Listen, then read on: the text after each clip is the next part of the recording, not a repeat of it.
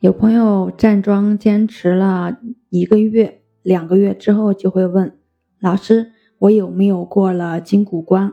那我们今天呢，就分享如何过筋骨关，怎样就算过了筋骨关。站桩日久，功夫加深，身体的形态自然就会发生变化，逐步将原来在站桩时候才会摆出来的肩膀和肩胛的姿势呢。变成我们日常生活中的常态，会形成新的习惯。比如说，你的锁骨不会再像以前那样耸起，你后背的肩胛骨之间的距离呢，也自然展开了。这些呢是可以看得出来的。听过这样一句话：一天不练自己知道，两天不练导演知道，三天不练观众知道。练功也是如此。练功夫和不练功夫的人，一看就能看得出来。说到这里呢，就要讲过筋骨关的方法了。站桩呢，不是死站着不动，而是要体会身体内部的运动。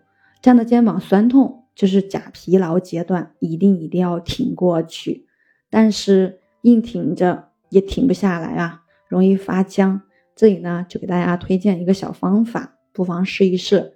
当你站桩。站的肩膀酸痛的时候，可以活动肩膀，这个活动范围很小，就几毫米，有个意思就行。别人呢根本看不出来你在动。活动方向呢不限，向上、向下、向前、向后，随你便。在活动中找你觉得最舒服的活动方向即可。你会发现，动起来以后，酸痛就缓解了。动的时间长了，就能体会到体内筋的位置。所以过筋骨关的方法一是微小运动。当然，这只是初级的摇旗、拔移大树等静中求整的微动训练。只有生生不息的动，才不是死桩，才能够增加我们的功力。越是艰难之时，长功夫也是最快的。而且练功讲究意道、气道，也就是你关注在哪里，哪里的功夫长得就越快。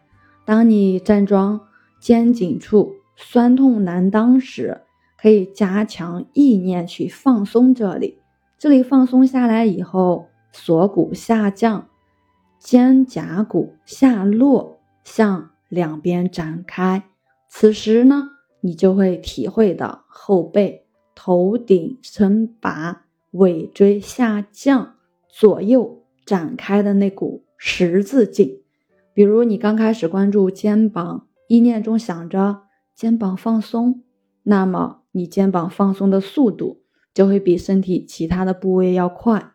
要过这一关，你可以这样想：松肩。松肩，重点关注肩部，很快肩就松下来了。当然，这个意识呢，不要太重了，想的模模糊糊，有一点就行。那么肩膀松下来以后，会感觉后背的力量自然而然就上去了，就可以在站桩中体会后背的感觉，而后呢，将后背也松下来。所以过筋骨关的第二个方法就是意念配合。站桩一定要站出一种生气来，站出乐趣来，有了这个感觉，才算是上道了。如果没有这个生气，那就不是站桩，而是立了根电线杆子。今天就分享到这里，我是袁一凡，一个二十岁的八零后修行人。喜欢主播的，欢迎关注，欢迎订阅。主播呢，也希望你身心健康。年年十八。